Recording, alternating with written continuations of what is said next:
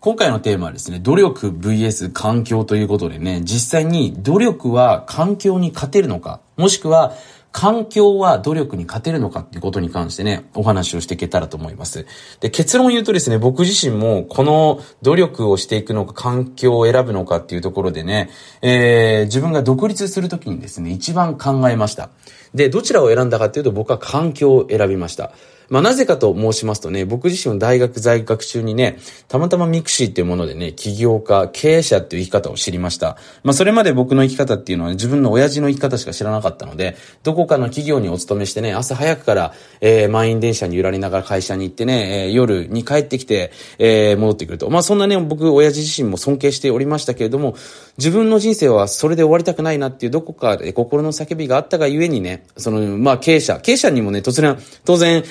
全然ね、あの、報われてない経営者もいれば、すごく自由な経営者もたくさんいるわけですよね。で、僕は幸いにもすごく幸せな経営者の方にね、たくさんお会いしましてね、まあ、その中で、あ、僕は独立していった方がいいんじゃないかなってことを気づきました。で、そう思ってたんですけれども、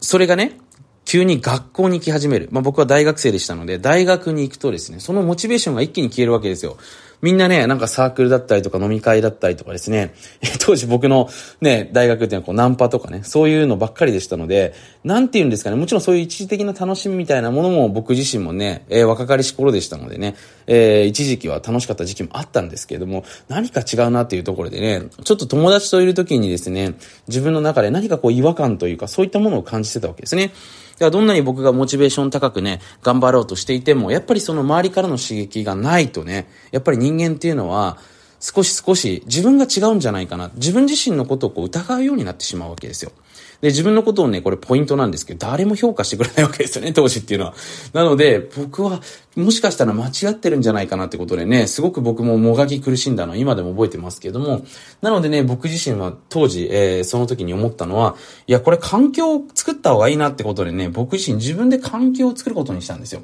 まあ、具体的に言うと、もしかしたら僕みたいな大学生もいるんじゃないかなっていうところからですね、えー、僕自身ミクシーで、えー、自分でね、僕はこういうことをやってる人間ですと、こういうふうに目指してますと、僕は起業して独立したいんですってことをね、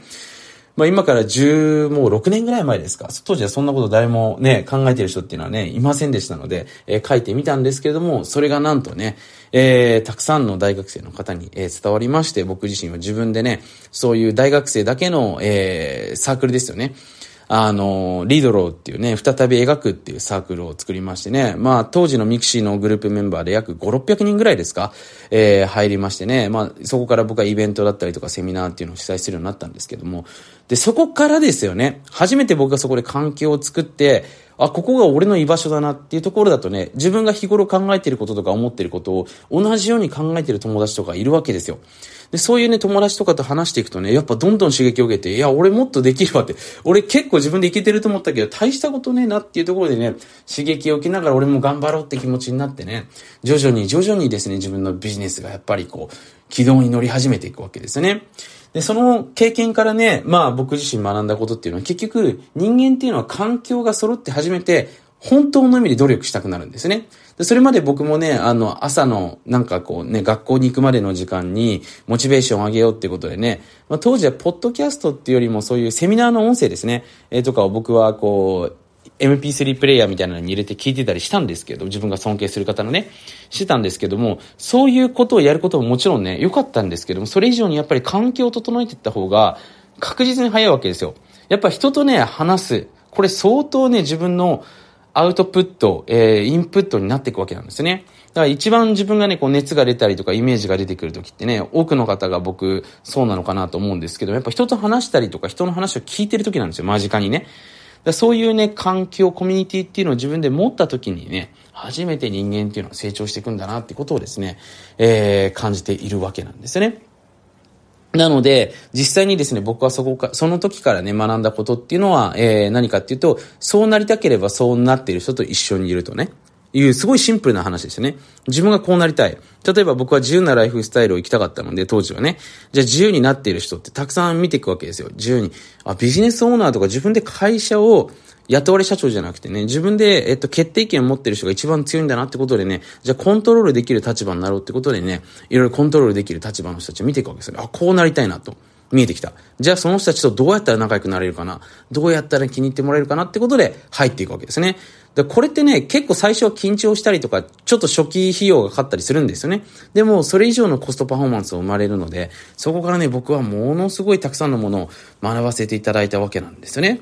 で、これ実際にね、まあ、神経細胞、まあ、イタリアのね、ちょっとパルマ大学だったかな？の、えー、ジャッコなんちゃら教授っていう方がね、ミラーニューロンっていう神経細胞ね、まあ、簡単に言って人間っていうのは目の前で起きたことを自分の中にも起きたかのように生体反応を起こすっていう、そういう、まあ、神経細胞があるんですね。だからお金持ちの人と一緒にいると、お金持ちの勝手に細胞になっていくってことなんですよね。簡単な話なんですけど。でこのミラーニューロンっていうのを活かしていくことによって当然簡単ですけど、だって生物学ですから、え、うまくいくわけじゃないですか。まあ、それも一つ。で、えっと、他にもね、これジムローンっていうね、まあ、世界三大投資家で今シンガポールに移住してる方がね、えー、おっしゃっていますけどね、結局人間っていうのは周りの5人の平均値だよと。あなたの年収はあなたの周りにいる5人の平均値だよっていう言葉があるぐらいですね、えー、やっぱ周りにいる人って重要なわけですよね。なので、そこをですね、えー、僕自身はまず変えていくことによって、自然に変わっていったということなんですね。結局ね、僕も努力とかも好きだし、継続も好きなんですけれども、やっぱ人間はですね、もう生物学的に環境にはかなわないわけですね。ね、えー、まあいろいろね、これはほら、あの、狼少年の話もそうですしね、いろんな、まあストーリーを見てもね、やっぱりこの環境に勝るものっていうのはないわけですよ。だよくね、海外に留学した方がね、1年後帰ってきた時にね、全然別人みたいな、外人になってたみたいなね、話で聞いたことあると思うんですけど、やっぱり主に交えば赤くなるっていうのは人間なわけなんですね。なので、いかにいい環境を作っていくかっていうところが、僕はもう本当に大事なことだと思います。だ僕もですね、えっと、日本だとね、えー、なかなかその、まあ、家族が幸せで、えっと、子育ても幸せで、子育ても幸せっておかしいですね。要は経営者の方、ビジネスやっている方で、その、ビジネスできるけど、家族もいい感じですって人っていなかったんですよね。これちょっと正直な話なんですけど。だから結構ね、有名人とか、日本だとほら、ソロとかシングルで活躍してる人多いじゃないですか。で、そういった方の背景を見ると、ほら、そういった方って SNS とか、その本の中だけ見るとなんかヒーローに見えるんですけど、実際に僕そういった方々とほら飲み会とかね、いろいろと接していった中でね、その人のほら家族関係とかですね、結構ボロボロだったりひどかったりするわけですよね。だから僕のちょっと、日本だとね、影響を受けられる人がいないなってことで僕はね、海外の、えー、インターナショナルスクールにね、子供を入れてるわけなんですけど、そうするとね、いっぱいいるわけですよ。家族もいい感じで。で、ファミリーファーストなんでね、特に僕がいる国っていうのは。ファミリーファーストでビジネスもその空いてる時間にやってうまく結果出してますよっていう人ってすごいいっぱいいるわけですよ。で、そういった方々ね、この前こういう子供とこういう遊びしてとか、うちの子供こういうのすごいんだよねって話してると、やっぱ影響を受けるわけですよね。だそういう風にしてですね、やっぱ人間っていうのは、本当にこう環境の影響、ものすごく大きく受けて、えー、いきます。なのでね、ぜひこれ聞いてくださってる方にも、その自分のいい環境ですよね。で、できればね、もうこうなりたいなとかね、この人いいなって思う人いたら、もう絶対に仲良くなった方がいいです。それくらい、やっぱり人の影響って、ものすごく大きいんですよね。だから、どんだけ自分が、僕はね、1万冊本を読むよりも、自分がこうなりたいなって人と仲良くなった方が早いと思います。そ、人生ね、一回きりしかないんでね、そこでいろいろ学んで吸収させてもらっているものの方が、持ち帰れるもの、この後の人生に影響を及ぼすものって大きいわけなんですね。なので、僕自身はそこをね、非常に重要視していますということですね。で、もちろんね、努力っていうところも大事なんですけど、努力にもね、二つほど種類があってね、報われる努力と報われない努力っていうのがあるわけですね。で、これは例えば自分がね、何かするときもそうなんですけど、闇雲に何かするっていう行動力っていうのは、今の時代不要でね、物事で結果を出すにはね、これ僕のビジネススキルとかに入ってる方知ってると思うんですけど、やる気やることやり方ってこの3つが重要になってくるんですね。まあやる気はいらないです。で、やることとやり方があっていたら結果が出ます。例えばビジネスで結果が出ますって人はやることとやり方が間違ってない人です。で、ビジネス始めてもなかなか年収が上がりません。結果が出ませんっていう人は、やることとやり方が間違ってるわけですよね。まあすごくわかりやすい話。ダイエット、え体をね、絞りたいっていう時に、まあ消費カロリーよりもね、摂取カロリー、消費カロリーが摂取カロリーを超えた瞬間に、まあ、痩せていくわけですよね。でも、じゃあやることとやり方って間違っていて、やることはそれだと。じゃあ消費カロリー減らしてね、あ消費カロリーを増やして、えー、取るカロリーを減らすと。でもね、その夜寝る前にじゃあ、カロリーが低い方といってバクバク食べてたら、それは体に悪いわけですね。なので、やり方が間違っている人も結構多いんですよ。なので、しっかりこのメカニズムを分かって取り込んでいくとですね、結果っていうのは簡単に出ていくということですね。で、そのためにやるのって、まず仕組みを知ることですよね。シンプル化させて仕組みを知ることっていうふうになってくるんじゃないかなというふうに思います。そのわけでちょっと早口になりましたけれどもね、えー、皆さん聞いてくださってありがとうございました。ぜひね、過去のも、えー、たまにいい話してると思いますので、チェックしてみてください。